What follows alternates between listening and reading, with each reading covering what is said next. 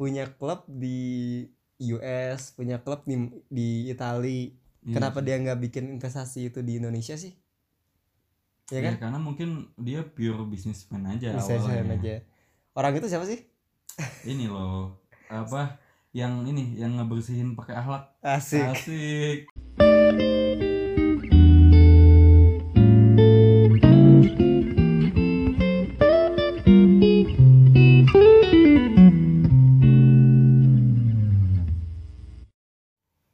Pagi, selamat siang, selamat malam teman-teman semua. Yo, udah kayak youtuber yo, kan nggak tahu nih dengerin oh kapan. dengerin kapan Selamat datang di episode terbaru kami 3SKS. Sebelumnya makasih loh. Ya lumayan lah gila nggak nyangka sih tuh dari episode perkenalan sama yang kemarin investasi bodong ternyata pendengar kita lumayan ya nggak lumayan sedikit itu. banyak banyak yang menarik ngasih respon positif juga ngasih kritik saran yang membangun. Tapi itu sih yang paling berharga buat kita ya guys ya iya iya benar-benar banget. Ketika kita diapresiasi bahwa oh ini enak nih ringan bahasannya tapi tetap dapat ilmunya waduh. Bahkan sampai ada teman gue yang bilang ke gue katanya gini wah ini orang tua gue harus denger nih. Saking maksudnya terutama terkait investasi ya. Biasalah orang tua posisinya mungkin lagi punya uang. Iya iya ya gitulah. Jadi ya alhamdulillah teman-teman kita gitu yang mungkin responnya bagus ya. Jadi bisa nyambungin omongan lah nyambungin ilmu gitu ke benar benar benar. lingkungan sekitar. Benar. Karena menurut agama Islam mas. Masuk. Yang nggak bakal terputus tuh ilmu yang bermanfaat. Ih cakep. Gila. Bener-bener banget. Amin amin. Kelihatan banget nih Ustadz ya. Hmm. Ya, semoga semoga apa ya? Jariah dikit jari ya sih. Setidaknya kita punya punya amalan dikit lah. Amalan dari mana? Dari podcast, aduh ini ada yang menarik nih Gus buat topik kita hari ini. Ya kita mau bahas apa nih hari ini? Awalnya gue pengen ngebahas dulu hasil Indonesia nih di SEA Games Wah, itu 2019 ya, benar-benar. Filipina. Info teranget sih. Terbaru ya. Aha. jadi kita nih tag hari Rabu malam ya. Tanggal 11 ya? Tanggal 11 mau tanggal 12 tapi ini. Tuh kita oh tengah malam loh tengah ketahuan. malam kita tengah malam Ya udah lah ya. ketahuan. Kenapa coba? Kenapa kenapa? Biar itu motor-motor yang konsep kita bisa bisa. Bisa diminimalisir. Bisa diminimalisir. bener banget. Jadi Eh, baru baru diomongin. Ya baru keluar nih suara motornya. Jadi per tanggal penutupan tadi hmm. Indonesia berada di posisi keempat di bawah Filipina Thailand Vietnam. Urutannya atau Vietnam Thailand dulu?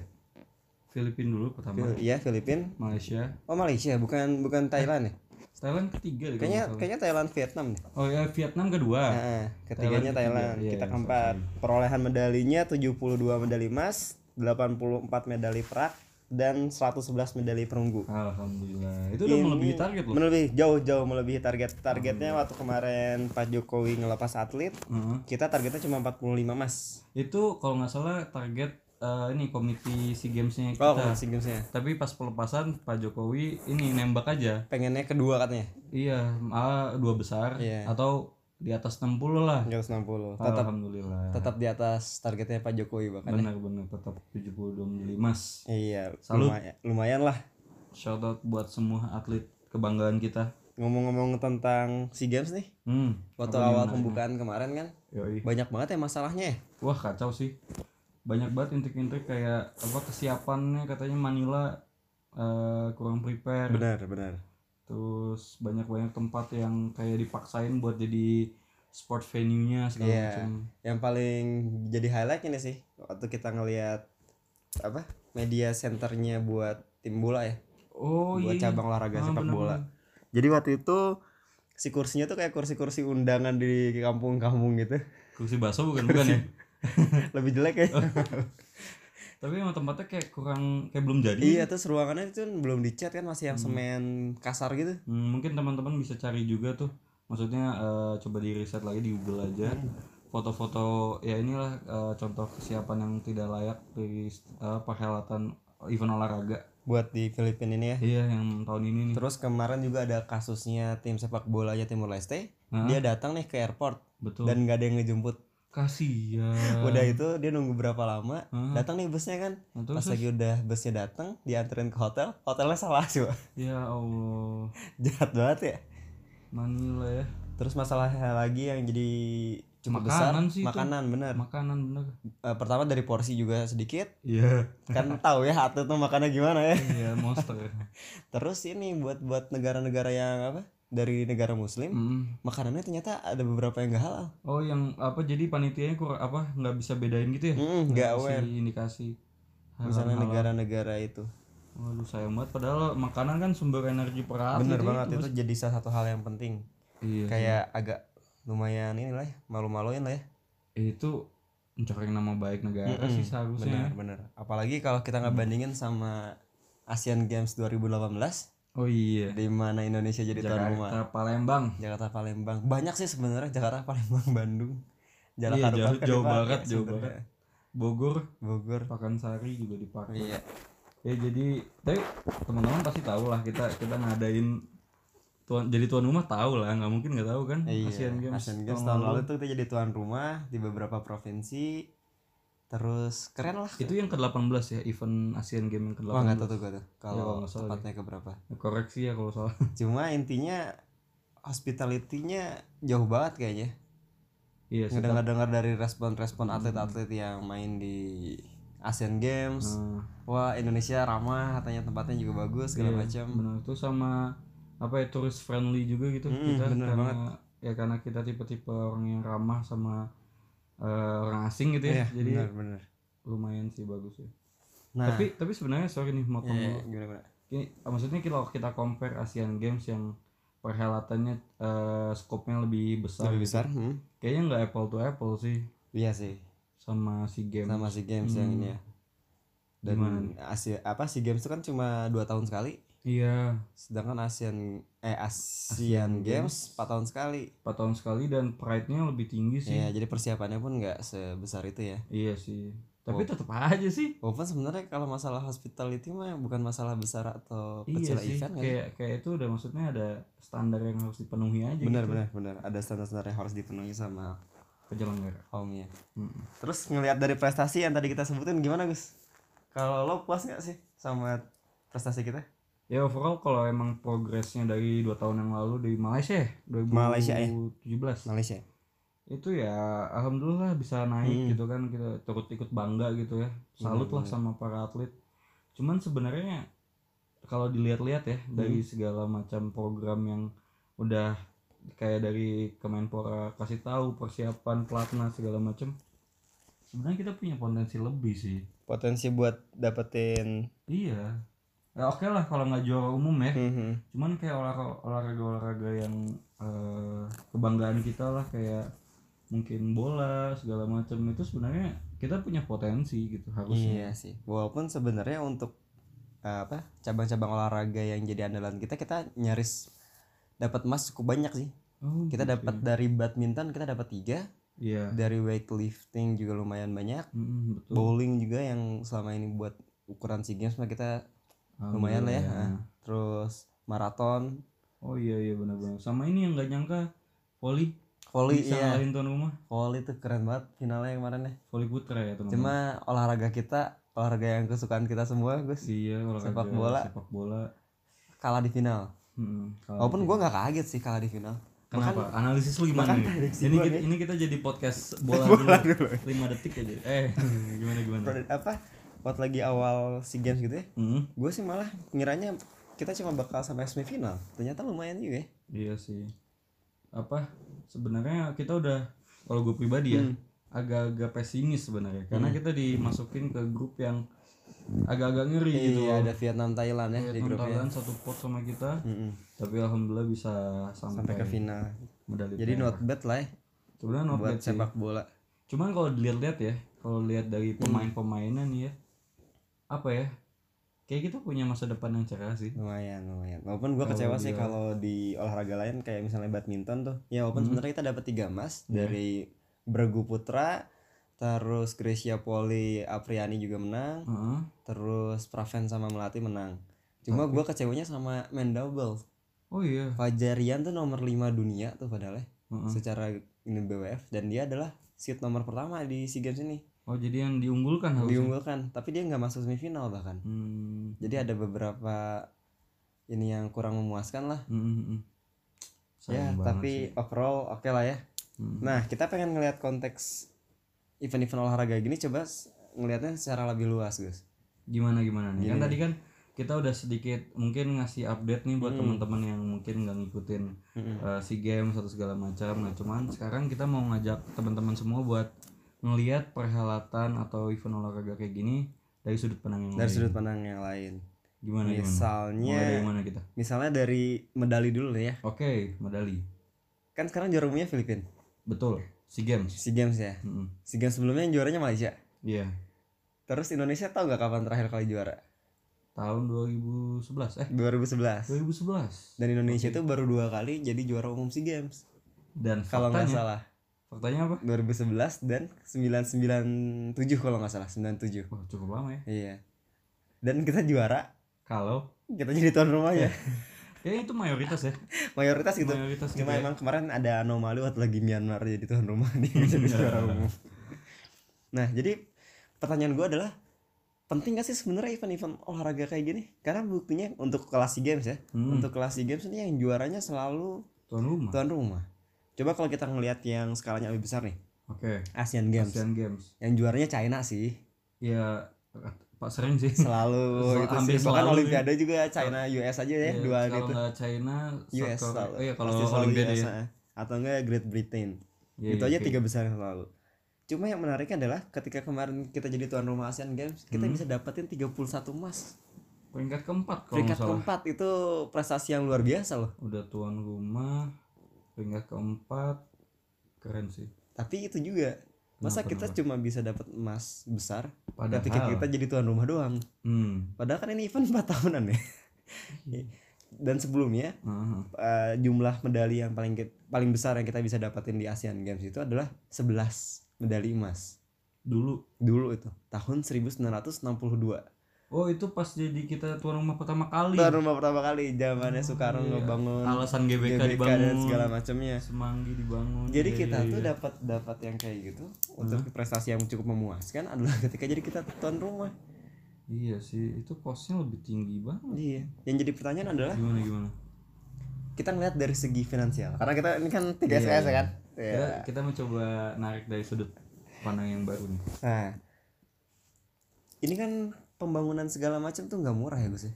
Iya lah apalagi untuk skopnya Asian Games tuh. Hmm bener banget bener banget. Nah menurut lo worth it nggak sih? Kita tuh jadi tuan rumah. Ya memang kita dapat lah dari segi kebanggaan dan segala macamnya Hmm, tapi dari segi finansialnya apakah ini sebuah investasi yang baik? Kalau ini dieksekusi dengan uh, proper Mm-mm. dan dengan apa ya kayak punya master plan yang nggak cuman sampai event ini selesai gitu ya ada ada long term uh, planningnya gitu. Ini prospek banget sih. Blueprintnya harus bagus gitu ya mas? Iya bener banget. Terus kayak maksudnya kayak contohnya simpelnya pembangunan stadion deh. Mm-mm. kan direnov segala macam nah kalau stadion itu berhenti maksudnya di maintain atau dihibahkan kepada pengurus yang nggak bertanggung jawab baru itu jatuhnya mubazir aja gitu. Eh, karena gue pernah dengar nih sama sebuah konsep namanya White Elephant White Elephants Nah. oke. itu adalah sebuah konsep yang didapetin dari Thailand. Mm-mm. nah istilahnya tuh gini apa ceritanya tuh gini. Di Thailand itu kalau ada sayembara sayembara dari kerajaan Mm. si pemenang hadiahnya itu mendapatkan hadiah yang cukup besar. Ah, duit? Bukan literally besar. Apa nih apa nih? White elephant tadi itu literally white elephant. Beneran dikasih gajah? Dikasih gajah warna putih. Oh emang maksudnya Thailand emang terkenal Iya, itu sih negeri gajah. Jadi Gajah, cuman- ketika itu kayak bisa bawa-bawa hoki gitu, kayak misalnya Oh. kalau di Jawa mah ada tau gak sih sapi yang bawa hoki gitu. iya iya iya Gitu iya, kan yang dari bener, keraton. Nah, tapi maksudnya itu dari- jadi bentuk hadiah itu jadi bentuk hadiah. Nah, Nah, selamat kamu dapat gajah gitu. Iya.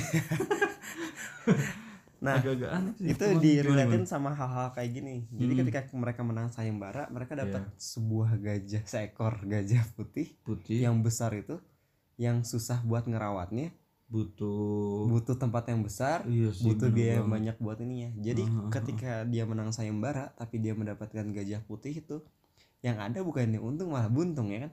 iya sih malah jadi repot harus Nah. ngurusin itu semua kan Nah, gua coba ngerelatin ini Gus Hmm. sama apa yang terjadi dengan Asian Games dan event-event olahraga yang lainnya. oke gimana, gimana? Jadi mungkin secara pride Mm-mm. kita dapat sesuatu kebanggaan bahwa kita pernah jadi tuan rumah. Iya kan? Itu adalah sebuah hadiah lah ya. Mungkin ini ya kasih eh, tahu juga informasi ke teman-teman semua kalau untuk jadi tuan rumah tuh nggak gampang. Nggak gampang bener. Karena kita ibaratnya punya bidding kita ada auction kita ibaratnya saingan sama kota-kota lain iya bener. buat jadi tuan rumah dan itu uji kelayakannya panjang banget apalagi prosesnya. untuk skala yang besar lebih ASEAN besar atau dunia itu olimpiade. Bener.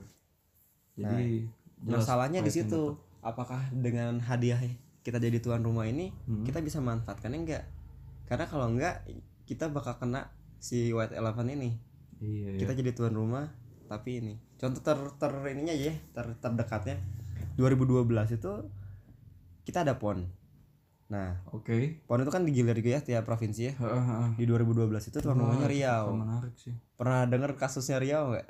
Wah sering banget apa yang perkara-perkara ya itu iya. tempat yang udah dibangun buat perhelatan Hmm. ponnya terbengkalai. Bener. Terus waktu itu kalau nggak salah gubernur juga kena kasus korupsi jadinya. Oh iya sih. Yang gilanya lagi stadionnya Riau itu. Hah? setelah dipakai pon 2012 nggak dipakai lagi loh. Padahal itu stadion yang opening segala Hmm. macam ya? Itu tuh kalau gua nggak salah ya ngabisin dananya gede banget. Oh iya jadi maksudnya setiap 1,18 Oh, gila. triliun gitu Gila buat sih. bikin stadion utama Riau itu. Awalnya itu prospeknya bagus loh. Bagusnya emang. Salah satu yang ininya terbaik ininya keren sih stadionnya. Gua ke sana Ah, pernah ke sana? tahun 2013 itu berarti setelah pon kan? Ah, dari 2018 gue jalan-jalan ke sana keliling kota-kota kotanya Pekanbaru. Ya nggak usah diomongin jalan-jalan yang Nah, fokus ketemu stadionnya. sama oh nggak nggak perlu ya? Nggak usah, ketemu usah. sama siapanya nggak perlu ya? Nggak perlu nggak perlu. Sombong anda. Pas gue lanjut aja. pas gue ke stadionnya Hmm. stadionnya ada polis line loh polis Apa, line yang di- kuning kuning di- itu disita. Oh, gimana? Ternyata apa coba? Apa tuh? Dia bekas jadi ini jadi sarangnya geng motor. Gue lupa namanya Klewang apa? Nama geng motor ya. Jadi jadi base camp. Jadi base camp ya. Terus dia ngelakuin banyak hal-hal kejahatan di sana. Hmm. jadi akhirnya dibikin polis lain. Kenapa mereka ngelakuin di situ? Hah? karena sepi. Iya sih sepi terbengkalai nggak terbengkalai tempatnya gede berarti gitu. mungkin kalau nalar gue berarti kayak ospek ospek masuk geng motor itu dijadiin di situ kali iya ya iya dibarisin tuh kan. Oh, nggak pakai baju. Terus muterin la- lari ke lapangan. Dari ke lapangan. Lucu banget sih itu di situ sih. tapi di stadion yang megah yang pernah jadi pen- apa, pembuka dan yang penutupnya megah. Pon. Yang lebih ekstrimnya lagi nih. Hmm. ketika kita ngedengar kemarin eh, olimpiade terakhir di Brazil ya 2016 iya iya Brazil gimana infrastrukturnya dibangun gede-gedean? Gila-gilaan sih itu. Udahnya gila-gilaan banget. Tapi ya efeknya beneran kacau karena Hmm. sebenarnya nih ini ada sedikit eh, fakta yang gue temuin gitu ya. Hmm. baca-baca artikel gitu. Ada fakta kalau ternyata eh, ketika eh, Brazil Hmm, eh, Rio de Janeiro ini menang Bidding, bidding ya. buat buat jadi hosting Olimpi Summer Olympic eh ternyata sebenarnya kondisi ekonomi Brazil nih belum Iya, sebenarnya lagi pulih resesi ya Iya, jadi dari kena kena krisis tahun 2008 kalau nggak salah Mhm. atau berapa sampai di perhelatan 2016 tuh belum sepenuhnya pulih Iya, gitu. bener, Jadi, bener. jadi sebenarnya agak dipaksakan. maksain banget ya Hmm. kalau nggak salah tuh dia ngabisin dana 12 miliar US dollar loh buat bikin itu USD nih kita ngomong ya. USD. Kacau, bukan sih. bukan rupiah lagi kacau kacau. kenapa besar karena eh, olimpiade ini always come with eh, Paralympics juga Iya. Paralympics itu kan buat buat teman- yang teman difabel ya. Teman difabel bener. nah karena ada buat Paralympics juga jadi semua infrastruktur buat olahraganya bahkan yang walaupun udah bagus nih misalnya kita punya GBK gitu ya Iya. itu tuh nggak cukup kenapa karena harus akses buat Ramah di Paralimpik juga Hmm, ramah difabel. nah di situ biasanya kenapa pembengkakannya nah sekarang udah 2019 Hmm. jadi sih udah tiga tahun lah ya dari Olimpiade kemarin dan ternyata banyak infrastruktur-infrastruktur di Brazil yang nggak kepake Kacau sih emang. Ini aja juga gue baca dari Tirto. Hmm? Jadi efek-efeknya tuh setelah perhelatan itu tuh karena tadi kita Brazil tuh ekonominya maksain gitu, Eh. governmentnya maksain buat eh, jadi hosting, terus sampai kayak eh, program sosial di Brazil sendiri Dicabut. dipotong, Iya. gila terus kayak kenaikan gaji karyawan atau buruh gitu juga dibatalin. buat jadi tuan rumah doang ya Iya karena karena ya untuk nge-cover yang lainnya, jadi Mhm. gali lubang tutup lubang sebenarnya kacau banget sih. dan ini menarik juga buat pembahasan kita karena Indonesia nih Hmm. ini menjadi tuan rumah udah terpilih ya Banyak buat event. event-event besar di tahun-tahun yang akan datang. Yang paling dekat adalah MotoGP dan World Cup Under 20. Iya Di nanti tahun nanti di 2021. Mm-mm. Itu juga event olahraga yang besar sih. Gede banget sih. Skalanya MotoGP itu mulai dunia. apa sih? 2020 atau 2021 ya? Kita Oh, jadi yang kita- di kita Lombok itu ya. 2021. kayaknya. 2021 ya. Hah, kayaknya. Nah, di MotoGP itu kan nggak mungkin dikit ya keluar duit. Iya. Apalagi di Lombok kan. Bener banget. Apa di daerah mana itu? Nggak tahu gue. Lupa lagi. Nusa Tenggara itulah pokoknya. Mandalika apa? Mandalika ya. benar. Mandalika, bener-bener. Dan gue tuh takutnya ya Hmm. kejadian ini cuma jadi sirkuit yang ki- kita di Bogor itu sentul Hmm. sempat heboh Iya besar sih. tapi ya udah aja gitu Kayak sentul. kayak sentul Bener-bener. Eh tapi tapi kalau nggak salah ya, Mhm. ada insight menarik nih kalau kayak perhelatan kayak biddingnya bukan Olimpik yang atau semacam Asian Games atau SEA Games lah. Mhm. Kalau untuk eh, jadi tuan rumah kayak event-event balapan Mhm. kayak MotoGP, F1 atau segala macam yang sifatnya itu pasti diadain setiap tahun setiap oh bulan. benar benar benar jadi at least ada satu event besar setiap tahun ya Iya dan itu eh, Indonesia bu apa di- dapat kesempatan itu tuh Hmm? eh, di kontraknya itu kita untuk kalau nggak salah untuk sampai lima tahun deh. lima tahun oh Lima jadi tahun perhelatan. ya semoga bisa break even lah Amin, amin banget dan kan Mandalika juga kalau dilihat-lihat di video YouTube gitu cantik banget sih. iya belum belum ke ini ya belum ke Belum ke ya. Segala macam. Jadi eh, buat turis itu juga menarik sih turis pasti. dan kita juga bakal jadi world tuan rumah World Cup Under 20 Hmm. di tahun 2021 Waduh. ini salah satu event terbesar di sepak bola lah ya Iya, jadi kayak Selain- pemain-pemain terkenal sekarang yang kita tahu yang umurnya masih 19 iya itu pasti dia main dulu cuy. main di itu GBK aja. di GBK di Bali. sih GBK Bali. banyak ya banyak banyak stadion yang dipakai Oh, kalau nggak salah hampir 10 ya. Apa Iya. lebih kurang lebih ya? cuma ya itu tadi setelah itu buat apa Iya. beda kalau yang tadi kan kalau MotoGP kejawab lah ya karena Hmm. dia bisa jadi lima tahun itu kan Mm-mm. jadi seenggaknya setiap tahun kita punya event besar dan di di tengah-tengahnya kita masih bisa Iya. masukin event-event skala internasional juga Iya kan benar-benar. nah yang jadi masalah itu adalah event-event yang kayak gini yang kayak SEA Games terus Hmm. World Cup Under 20 Karena karena trade off-nya tuh pride ke bangsa loh. Mm-mm, bener banget Ibaratnya nih ya, kalau kayak Asian Games kemarin kita terakhir jadi tuan rumah aja sekitar 50 ya tadi 1962 itu Iya, terakhir itu. berarti 50 berapa tuh? 4 Nah, ya ya hitungannya once in a lifetime cuy. iya iya iya Maksudnya gue hidup gitu ya. Ya mungkin bisa jadi nggak nggak dapet lagi gitu. iya iya iya. makanya nggak boleh malu-maluin iya, dari segi persiapan. banget. cuma permasalahan kita tuh ya tadi itu Hmm, apakah setelah kita mengeluarkan uang banyak itu investasinya ya. investasinya tuh balik nggak sih dari segi ekspos kita sebagai dari pariwisata dan lain sebagainya Hmm, hmm.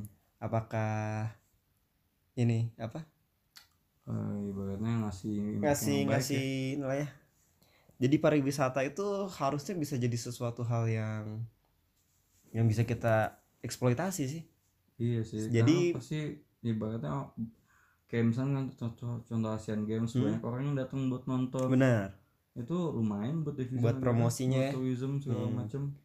jadi harapannya sih kalau dari segi pariwisata nih jadi dulu ada nama menteri Hmm. namanya Yop Ave Lo- kapan tuh? lo pasti nggak tahu karena dia ngejabat jadi menteri itu tahun 93 sampai 98 Wah, lo iya. baru setahun Setahun. tahun 98. Baru setahun gua. Mana tahu nah gitu. di zamannya si Yop Ave ini Hmm. pendapatan in apa income nasionalnya Hmm.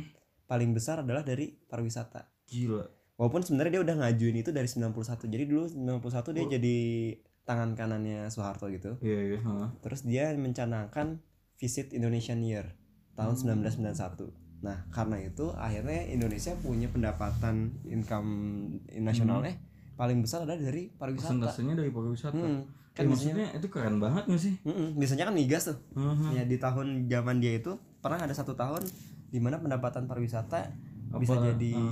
main income Indonesia apalagi kalau nggak salah di tahun-tahun sebelum gue lahir gitu ya Hmm. Perkembangan teknologi juga lagi digencar banget kan Lagi sama digencar. kayak almarhum B.J. Habibie. Iya iya iya. Makanya teknologi. itu apa gila-gilaan sih. Keren keren. Nah harapan gua adalah dengan kita jadi tuan rumah ini iya sih. pariwisata kita juga bisa jadi meningkat ya. Bener bikin banget. cottage gitu di apa tadi Mandalika. Mandalika, jadi Mandalika. kayak perusahaan-perusahaan. Mungkin hmm. eh, ya teman-teman mungkin yang punya relasi ke temennya lagi yang punya dana atau segala macam langsung investasi. bantu-bantu lah bener gitu. bener bener. Biar nggak rugi gitu kita bikin event-event kayak gini atau ya. kayak misalnya kita ya mungkin mungkin nggak ada kali ya. Hmm. tuh apa atau konteksnya MotoGP kan kita belum punya eh, pembalap yang dari Indonesia nih Hmm. kalau nggak salah ya. Ada nggak sih? Tapi bisa main di Moto 2 nya gak sih? Oh gitu. Ya mungkin kalau di MotoGP nya iya belum ya. Kan ada poinnya iya iya. Maksudnya kalau emang punya rezeki ada waktu Hmm. nonton dong iya benar. Maksudnya ya jadi kalau bukan kita yang meramaikan siapa lagi Iya. juga gitu loh. Jangan kebanyakan beli boba terus tiap minggu. Boba boba boba.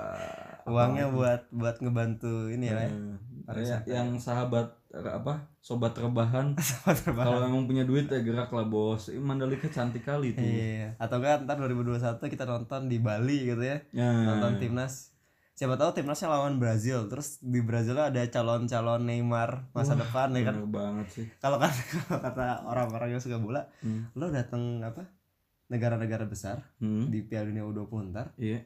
lo minta foto siapa pun lo ajak foto aja. Iya karena sih, ada kemungkinan dia jadi pemain dia besar. jadi bintang man. Karena banyak banget sih kayak kalau nggak salah ya. Ya ini mungkin teman-teman nggak banyak yang tahu juga. Hmm. maksudnya pemain-pemain besar kayak Thiago Alcantara, David Hmm. De Gea itu Messi semua pun besar. pernah main di iya ya, pasti gitu. Maksudnya berangkat dari eh, kompetisi-kompetisi dunia yang levelnya under 20 Hmm. dulu sampai segala jadi macam sekalian kita liburan kita cakep ngebantu sih. ngebantu meramaikan. meramaikan eventnya tapi Hmm. juga ngebantu pariwisata di sananya ya kan? Ih bener banget sih. Karena kalau kita ngelihat negara lain sebagai contoh tahun 2002 itu kita yang jadi hostnya World Cup itu ada dua negara Jepang Hmm. sama Korea kan 2002 Hmm. oke siap Nah, di Seoul, di Hmm. kota Seoul, di stadion utamanya itu, di Seoul apa World Cup Stadium. Jadi namanya oh, aja namanya diubah, aja World Cup namanya diubah jadi. Seoul World Cup Stadium.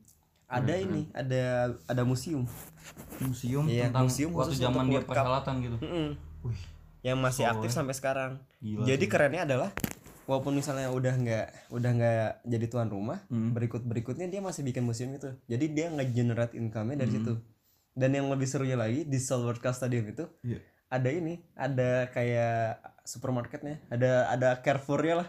oh Jadi di dalam stadion itu di maksudnya ada jadi kayak one stop apa ya entertainment kali ya konsep entertainment bener-bener Bener, bener. bener. Jadi nggak cuma jadi stadion, tapi stadion itu dibikin museum multifungsi buat jadi apa Daya monumentalnya. ha. oh, oh.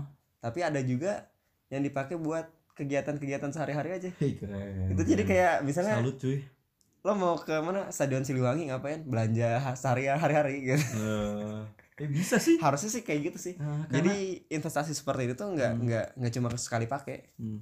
banyak juga nih kalau contoh kayak gitu di Inggris kalau Hmm. nggak salah ya banyak stadion-stadion klub gitu yang sengaja dikembangin iya karena fungsinya itu bisa apa ya nggak cuman event olahraga gitu benar bahkan kayak ada stadion yang bisa jadi tempat konser Iya, kayak San Siro benar. di iya di Di Milan di, ya? di Milan Di San Siro Milan. di Milan itu bisa jadi tempat konser terus apa sih kok eh, stadion utamanya Inggris tuh Wembley Wembley Iya. itu juga kan jadi konser-konser kan buat buat buat konser gitu Hmm. nah jadi maksud gua adalah infrastruktur infrastruktur ini tuh harus dibikin sesuatu yang bisa Hmm. Kontinuitasnya tinggi iya gitu makanya tadi gue bilang kita harus punya blueprint benar planning yang Bener. bagus gitu jangan yang- cuma dipakai event olahraga udah itu Itu ditinggal bener banget eh tapi sebenarnya ya kalau Hmm. ngomongin kayak gitu ya kita tuh kalau nggak salah gitu kayak event Asian Games kemarin Hmm. ada beberapa venue yang udah dibangun sama panitia eh Isgok apa apa lupa Oke, deh oke. singkatannya apa itu tuh kayak yang buat kuda apa equestrian equestrian kalau nggak salah. Kalau nggak temen gua punya tuh pada Eh, nah itu. Ya? nah itu tuh kalau nggak salah kayak yang di Pulau Mas itu kalau nggak salah dihibahin tuh ke Pemda Jakarta. Oh oke. Jadi, Jadi- difungsiin sama Pemda? Iya dan kayak di apa dirawat segala macam jadi walaupun panitianya bubar Hmm. pan apa pengurus dari Kemenpora ibaratnya bubar Udah, ya. untuk Asian Games nya tapi alhamdulillah dilanjutin. Kayak contohnya ini Velodrome. Velodrome. Di Jakarta ini juga, ya Kelapa daerah Kelapa Gading ya. Rawamangun sih sebetulnya Iya. lebih situ lah. Nah itu tuh kemarin banget. Hmm? beberapa minggu atau beberapa bulan yang lalu Raisa kalau nggak salah baru sempet konser di situ cuy. Iya sih emang harus dimanfaatin kayak gitu ya. Hmm, tapi sebenarnya agak bingung gua. Kenapa? Maksudnya velodrome kan bulat ya?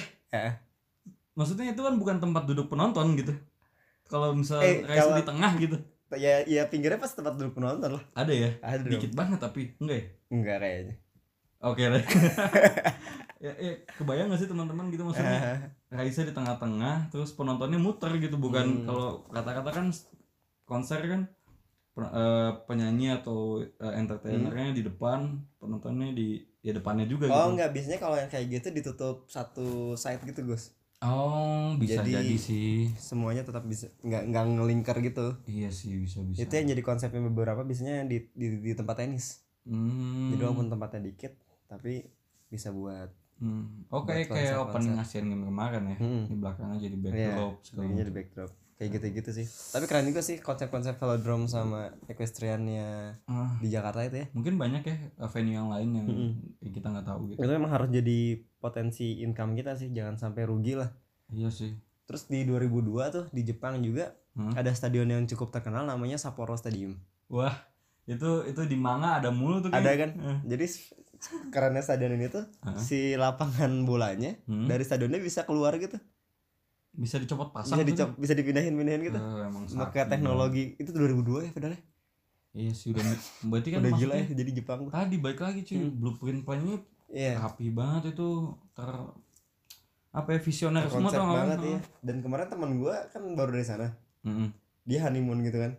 Terus dia Ups. dia ngeliatin foto di ini Sapporo. Wah, wah ini kenangan nonton Piala Dunia 2002 nih gitu. Ah, dan masih ada gitu sampai sekarang. 2019 berarti 17 tahun 17 tahun berjalan dari dari Piala Dunia itu hmm. ternyata si infrastrukturnya masih kepake banget di Jepang. Iya sih. Itu sih yang jadi harapan ya. Nah dari ketika tadi kita ngomong lagi dari potensi prestasinya nih Hmm. sebenarnya seberapa penting sih si Olimpiade atau Asian Games atau yang lain sebagainya karena menurut data nih ini ada sebuah fakta menarik sebuah trivia gitu ya. iya iya.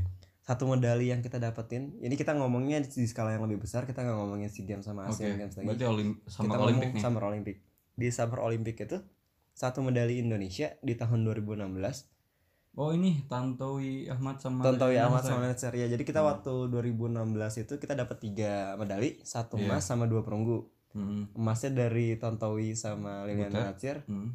Terus eh, peraknya itu dapat dari weightlifting iya siapa nih? Eko Yuli ya? sama Oh, satu Eko lagi yang Yuli. cewek lupa siapa namanya iya iya iya tapi nih menariknya apa sih fakta dari Ganesha Institute hmm. dia bilang kalau ternyata satu medali yang kita dapetin di Olimpiade itu Hmm. nilainya tuh gede banget gede bentar banget bentar bentar nih kita main tebak-tebakan kita tahu boleh ya? kira-kira berapa nih Gus? Gede tuh maksudnya gini teman-teman. Maksudnya satu medali yang kita dapat tuh maksudnya tuh berarti kan kita butuh ngeluarin uang buat Mm-mm, dari mulai latihan terus proses pemberangkatan atlet. Iya terus segala macem lah kebutuhan akomodasi segala eh, macem. bonus, Bonus dan segala macam nah.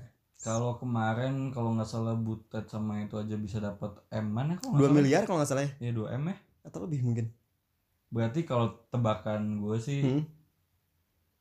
berapa ya words to mungkin 10 M kali. 10 m? Wah itu masih jauh. Jauh berarti masih lebih tinggi lagi? Jauh lebih tinggi lagi. Bentar bentar. Berapa coba menurut lo? Nggak nggak mungkin ratusan M kan?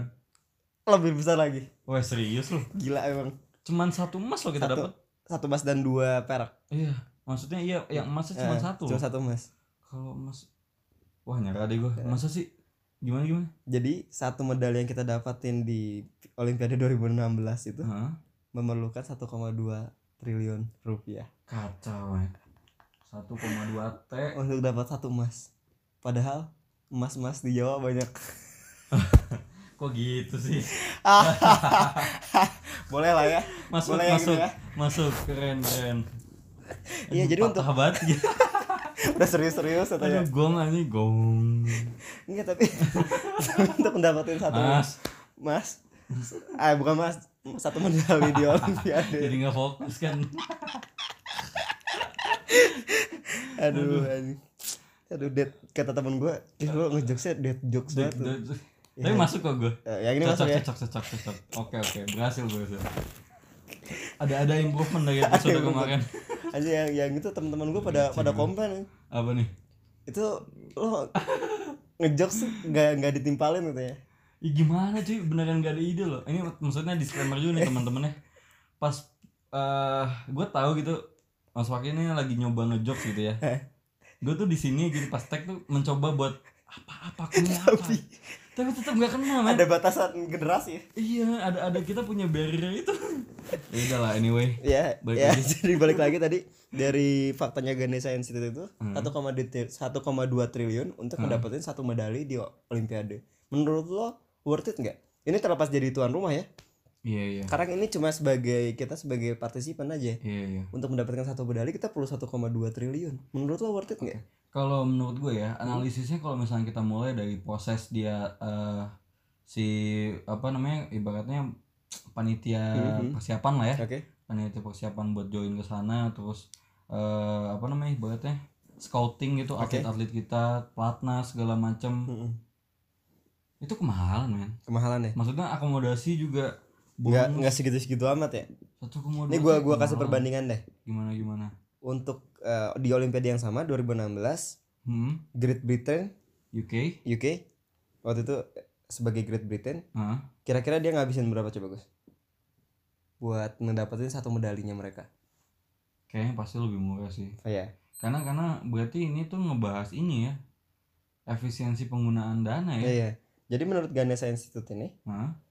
eh, UK untuk dapetin satu medalinya itu perlunya cuma 123 miliar atau 10 persennya dari apa yang kita kita perlukan buat Oh. buat ngedapetin itu. Bahkan ya ini tuh Wow. itu ini tuh belum sel- belum selesai. Iya. Jadi BBC salah Hmm. satu apa namanya medianya di UK iya. dia bilang bahkan nggak nyampe 123 katanya lebih murah lagi. Lebih murah lagi cuma 60 miliar.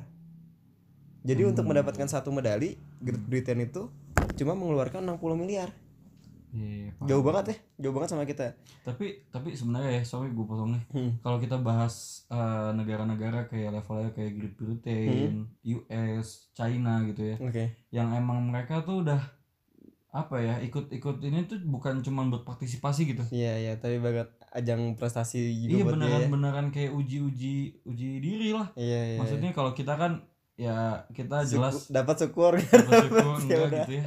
Tapi mereka tuh berarti maksudnya selain ini e- mereka efektif banget gitu, Hmm. efisien banget. Emang nggak apple to apple sih kalau bandingin ka atlet oke mereka. kalau lo pengen l- bikin sesuatu yang lebih apple to apple kita Hmm. bisa ngebandingin uang yang tadi misalnya Hmm. 60 miliar dengan 1,2 triliun kan Iya. itu tuh padahal kita belum menghitung GDP per PPP Oh iya. Iya sih benar Iya kan? banget sih. istilahnya kalau buat yang nggak tahu PPP itu adalah singkatan dari apa Gus?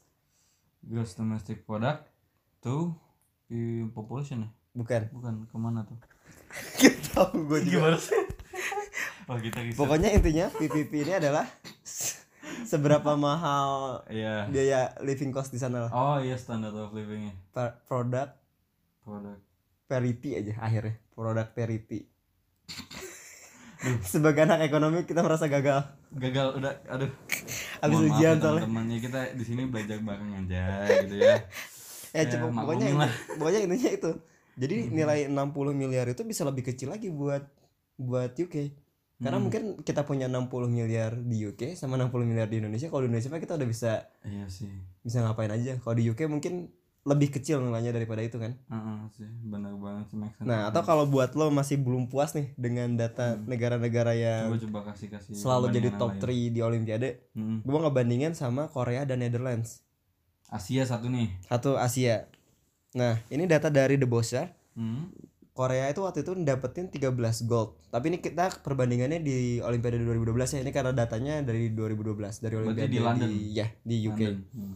Nah, Korea itu dapat 13 gold, Netherlands dapat 6 gold. Oke. Menurut lo nih, kalau kita ngeliat dari data tadi, Hmm. berarti otomatis logika kita bakal bilang bahwa Korea ini lebih berprestasi ya daripada Netherlands, benar nggak? Iya dong, karena perolehan medalinya lebih banyak. Mm-mm. Tapi ternyata untuk mendapatkan itu semua, Korea itu perlu 432 juta USD. Itu bukan per medali, udah di semua nih. Hmm, total semua. Hmm. Sedangkan Netherlands cuma mengeluarkan 67 juta USD. Wah, Oke, gue ulangi lagi ya. Perbandingannya Korea dapat 13 gold, Netherlands dapat 6 gold, tapi Korea membutuhkan 432 juta USD, Hmm. sedangkan Netherlands perlunya cuma 67 juta USD. Atau istilahnya cuma 10 juta USD per satu gold nih. iya, iya. Sedangkan kalau Korea hitungannya bisa 30 juta USD per gold nih. Hmm, pemedal. Mm-mm. Gila kan berarti. Kacau sih. Jadi emang worth it ini gak sih menurut lo? Ya, gimana ya? Dibilang worth it nggak worth it, worth it sih. Worth it ya? Gimana nih? Mungkin teman-teman juga yang punya pendapat, Eh, boleh lah. boleh lah apa ngobrol-ngobrol diskusi kita ya kalau Iya, ketemu ya. dilanjutin gitu. Heeh. Karena kalau menurut gue ya Hmm. harusnya kita bisa bikin sesuatu yang lebih efektif sih. Istilahnya dari sponsorship atau apa. Jadi Hmm. intinya semua ini dari yang kita omongin dari awal tentang kita sebagai home Hmm. atau sekarang kita sebagai pengirim atletnya. Hmm. Jadi kita harus mikirin itu. Kita harus mikirin sesuatu yang lain dalam bentuk investasi. Benar-benar banget sih. Maksudnya banyak aspek yang sebenarnya bisa ngebantu ini semua ya. Iya, olahraga ini bisa dibikin jadi investasi. Banyak banget sih Banyak banget. Apalagi kalau kita ngelihat trennya sekarang gitu ya. Hmm. Ada salah satu pengusaha kita yang dia Iya. investasi buat sih. buat apa, tim-tim olahraga di luar. Kan sayang ya kalau dipikir-pikir ya. Punya klub di US, punya klub di di Itali. Iya Kenapa dia nggak bikin investasi itu di Indonesia sih? Ya Ya, kan? karena mungkin dia pure businessman aja awalnya. aja. Orang itu siapa sih? Ini loh, apa yang ini yang ngebersihin pakai akhlak. Asik. Asik. Ya. Yang sekarang lagi heboh-hebohnya ya, Hmm. Pak Erick Thohir. Ya Bapak Menteri BUMN Eh, kita. iya. Menteri BUMN yang kemarin nyikat-nyikatin Garuda, komisarisnya Garuda aja ini seru banget semangat terus Pak. Gila. Semoga ya cepat beres lah ya BUMN kita. Iya. Jadi investasi-investasi yang dilakuin Pak Erick Thohir itu bisa kita contoh Hmm. biar semuanya bisa sustainable. Emang, gitu. emang dia investasi di mana aja sih? Mungkin teman-teman nggak tahu nih. Terakhir tuh dia di Inter walaupun sahamnya udah dibeli kan, walaupun sahamnya udah dibeli, saham mayoritasnya udah dibeli, dia Hmm. cuma punya saham minoritas, tapi dia masih juga jadi Owner. ownernya DC United. Oh di United Hmm. benar. Terus beberapa klub di Indo. Kalau nggak salah klub basket Indo deh ada. di Indo iya, apa ya? Aduh, eh Pelita Jaya kalau nggak salah. Saja ya. ah kurang paham sih mungkin teman-teman yang Yang anak basket, eh. hmm, pasti pasti lebih tahu lah familiar lah dengan ini. Terus Hmm. dia juga kan sempat ini juga ya jadi ketua ininya Asian Games kemarin kan. iya ketua Hmm. persiapan Asian Games betul banget Dan dia juga punya saham di beberapa tim sepak bola di Indonesia menurut penelusurannya Tirto. Walaupun eh ya Tirto sahabat kita nih Tirto sahabat 3 SKS aja datanya dari Tirto terus ya. Jadi Pak Erick Thohir ini punya saham di beberapa klub di Indonesia. banyak sih Dan kayaknya. yang paling sensasional menurut gua, walaupun bukan bukan dia sih ininya Hmm. langsungnya, iya gimana gimana namanya Pak Tanuri gitu. Hmm? Tanuri dia adalah owner dari Bali United.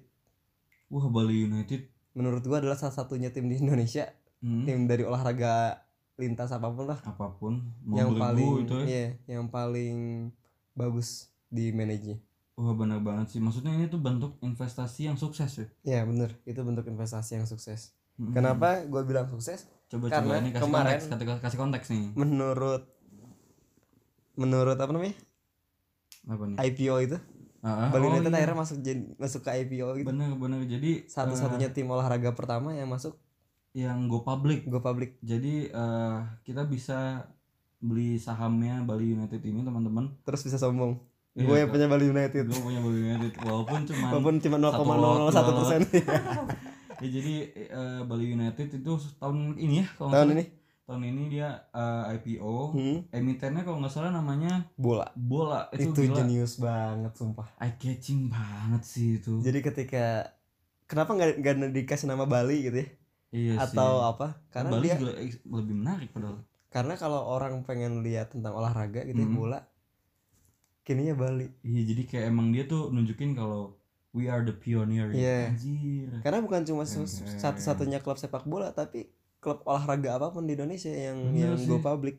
Iya basket kayak belum ada. belum ada. Bahkan tim-tim sebesar Persija, Persib, iya. atau yang lainnya juga belum ada yang sih. punya basis masa lebih banyak sebenarnya. Nah, ada tadi sebelumnya nih sebelum lanjut emiten tuh buat teman-teman jadi kayak ini tuh kode saham ya. Hmm, kode kode saham. saham, kalau kita mau invest di pasar saham Hmm, itu eh, namanya emiten Iya. caranya ada na- ada kode-kodenya yang biasanya terdiri dari empat. Empat huruf empat huruf Hmm. tapi ada juga yang lima huruf iya betul yang lima huruf itu tandanya reksadana yang bakal kita bahas lain Ya, kali kali ya nanti di episode nah ini juga ada fakta menarik nih Hmm, hmm.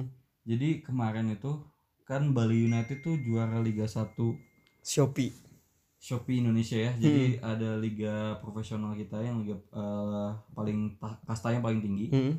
Dia juara dan itu testimoni dari para pelatih dan pemain gitu ya katanya. Ini karena kita bisa perform sebaik ini. Oke. Itu karena manajemennya baik banget sih. bener jadi manajemen di olahraga ini ternyata bukan cuma Penting banget. berkaitan sama uang tapi Hmm. sama prestasinya contohnya tadi Bali United itu Iya ya karena kayak kayak gaji mereka nggak pernah telat Bener. segala macam hospitality-nya bagus iya infrastrukturnya lengkap eh. pokoknya pemain tinggal main perform lah asli kalau di tim lain mungkin main bola pas lagi masuk lapangan anjir cicilan Nmax belum kebayar Ya kan? sekarang kan Nmax sudah kayak kecoa. Iya cuy. Kayak Mio nya zaman dulu. Kayak kalau di mobil Avanza ya Avanza, Avanza iya. itu. Mana bodinya gede banget ya kan. Jadi kalau sebentar nih kenapa kita ngomongin Nmax nih btw nih? Biasa suka Suka suka ke mana-mana suka nih. ke bawah nih ya, balik lagi balik lagi balik lagi. Ini gue jadi kayak ini cuy kayak Parto kalau kata podcast boker. Kenapa tuh ya kan dalang yang benerin lagi Oh, iya, benerin iya, lagi iya, gitu. iya. Gue suka ini sih suka serong-serong. Jangan jangan sih jangan maksa gue buat ngikutin bulan itu. Oke oke oke. Ya. Ya jadi intinya ketika sebuah tim sorry sorry teman-teman. ketika sebuah tim di manage dengan baik itu bisa menghasilkan prestasi. Bali United itu baru didirikan dari lima ta- baru lima tahun loh sebelumnya apa? Sebelumnya Persisam Samarinda Persisam sama Rinda. Mm-mm. Mm-mm. ya mungkin orang bakal nyinyir ya. Iya. ah itu mah klub alien segala macam nah tapi kalau di manage secara baik dan dia menunjukkan prestasi gila apa salahnya gitu kan Iya bahkan maksudnya Bali United sebagai manajemen olahraga gitu Hmm. ya, dia bisa ngembangin kayak cabang yang lainnya yang yang belongs to Bali United benar kayak banget ya. e-sportnya mereka juga jago. iya dia kayak punya gitu. tim e-sport kalau nggak salah Mm-mm. Mm-mm. itu keren banget sih. dan siapa Oke. tahu kayak Barcelona Madrid Iya kayak PSG iya punya tim-tim yang lain. Iya, ada tim basket dan segala macam ya, Ah. yang namanya sama gitu. Jadi Hmm, Bali United ini sama. sebagai sebuah perusahaan lagi gitu yang bergerak di bidang olahraga, bukan cuma sebuah klub sepak bola, bener nggak? Bener banget. Eh sebentar nih tapi Eh. tapi nih ya. Iya. Mungkin teman-teman terutama yang cowok ya Eh. atau mungkin cewek yang ngikutin juga berita olahraga gitu ya. Pasti bakal nyang apa ya nyangkal sih statement ini cuy. Statementnya apa nih? Yang gue bilang kalau sesuatu kalau di manage secara baik pasti Baik. menunjukkan prestasi. Ya atau, atau misalkan secara bisnis baik gitu ya ya. pastilah. Enggak cuy. Apa? Karena menurut gue ya ada antitesisnya nih. Apa? Apa ya tim Hah? atau uh, klub olahraga yang tidak di apa yang Yang secara bisnis secara baik, kan? secara bisnis baik banget profit segala macam tapi performanya jelek Apa? Tidak lain tidak bukan Siapa? Manchester United Anjir Manchester United.